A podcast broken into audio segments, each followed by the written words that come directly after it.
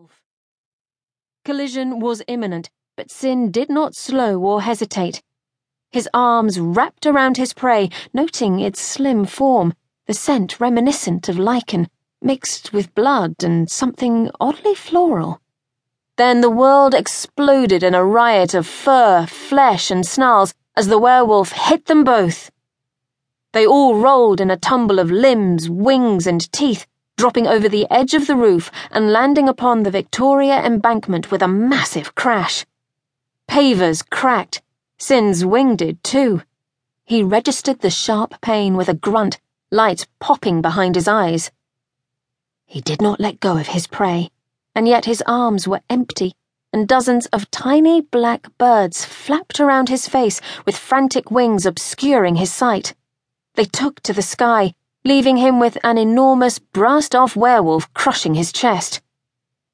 Sin watched the birds take flight and then roared his outrage, letting loose a bolt of lightning, his greatest weapon, and one he still had yet to get under full control. The were yelped, its big body writhing and launching into the air from the force. It tumbled several feet before righting and leaping to its feet. When it stood, it was no longer a wolf, but a man, as naked as sin, and glaring bloody murder his way. Impudent pup, growled Ian Ranulf, Lycan King and Sin's brother in law. You nearly burnt my cods off. Sin vanished his wings with a thought and willed the colour of his flesh from that of clear crystal to the human tone he'd been born with before standing and dusting off his sore ass. And you cost me my prey. What the bloody hell were you thinking, Ian? Ian's mouth opened as if to retort, then slammed shut as he scowled. With a sharp breath, he tilted his head and glanced at the sky, his expression thoughtful. You know, dear brother, I really cannot see. Dressed in borrowed clothes, which consisted of a fine lawn shirt, wool coat, and heavy kilt, Sin sat back in his chair by the fire and took a bracing sip of brandy. The liquor burned smooth and luscious down his throat, yet it did little to soothe him.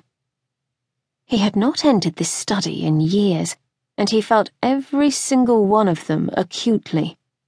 While he'd never called this place home, he'd been welcome here once, and he'd been cast out of here once too. After a small but irritating debate, Sin had agreed to follow Ian back to his home. They clearly had much to discuss, and standing stark naked in the middle of London was hardly an intelligent course of action. And Sin couldn't bring Ian back to his place. No one could ever know where Sin lived. So to Ian's they went. Sin could not leave here soon enough. She's visiting Miranda and Archer at their country estate, Ian's casual comment broke their silence. Sin straightened in his seat and glanced at his brother in law, who lounged in the chair across from him. Firelight gleamed in Ian's blue eyes, giving him a faintly demonic appearance, but his elegant sprawl and watchful manner spoke of pure lycan. They spoke of Daisy, Ian's wife and Sin's sister. Sin had three sisters Daisy, Miranda, and Poppy. All three of them had cut Sin out of their lives. For good reason. An ugly sludge of regret and shame pushed through his gut. He tapped it down by force of will and faced Ian without wincing. Are you going to tell her? Does she ever speak of me? Do any of them? He couldn't ask. I do not keep things from my wife. A lazy smile drifted across his lips.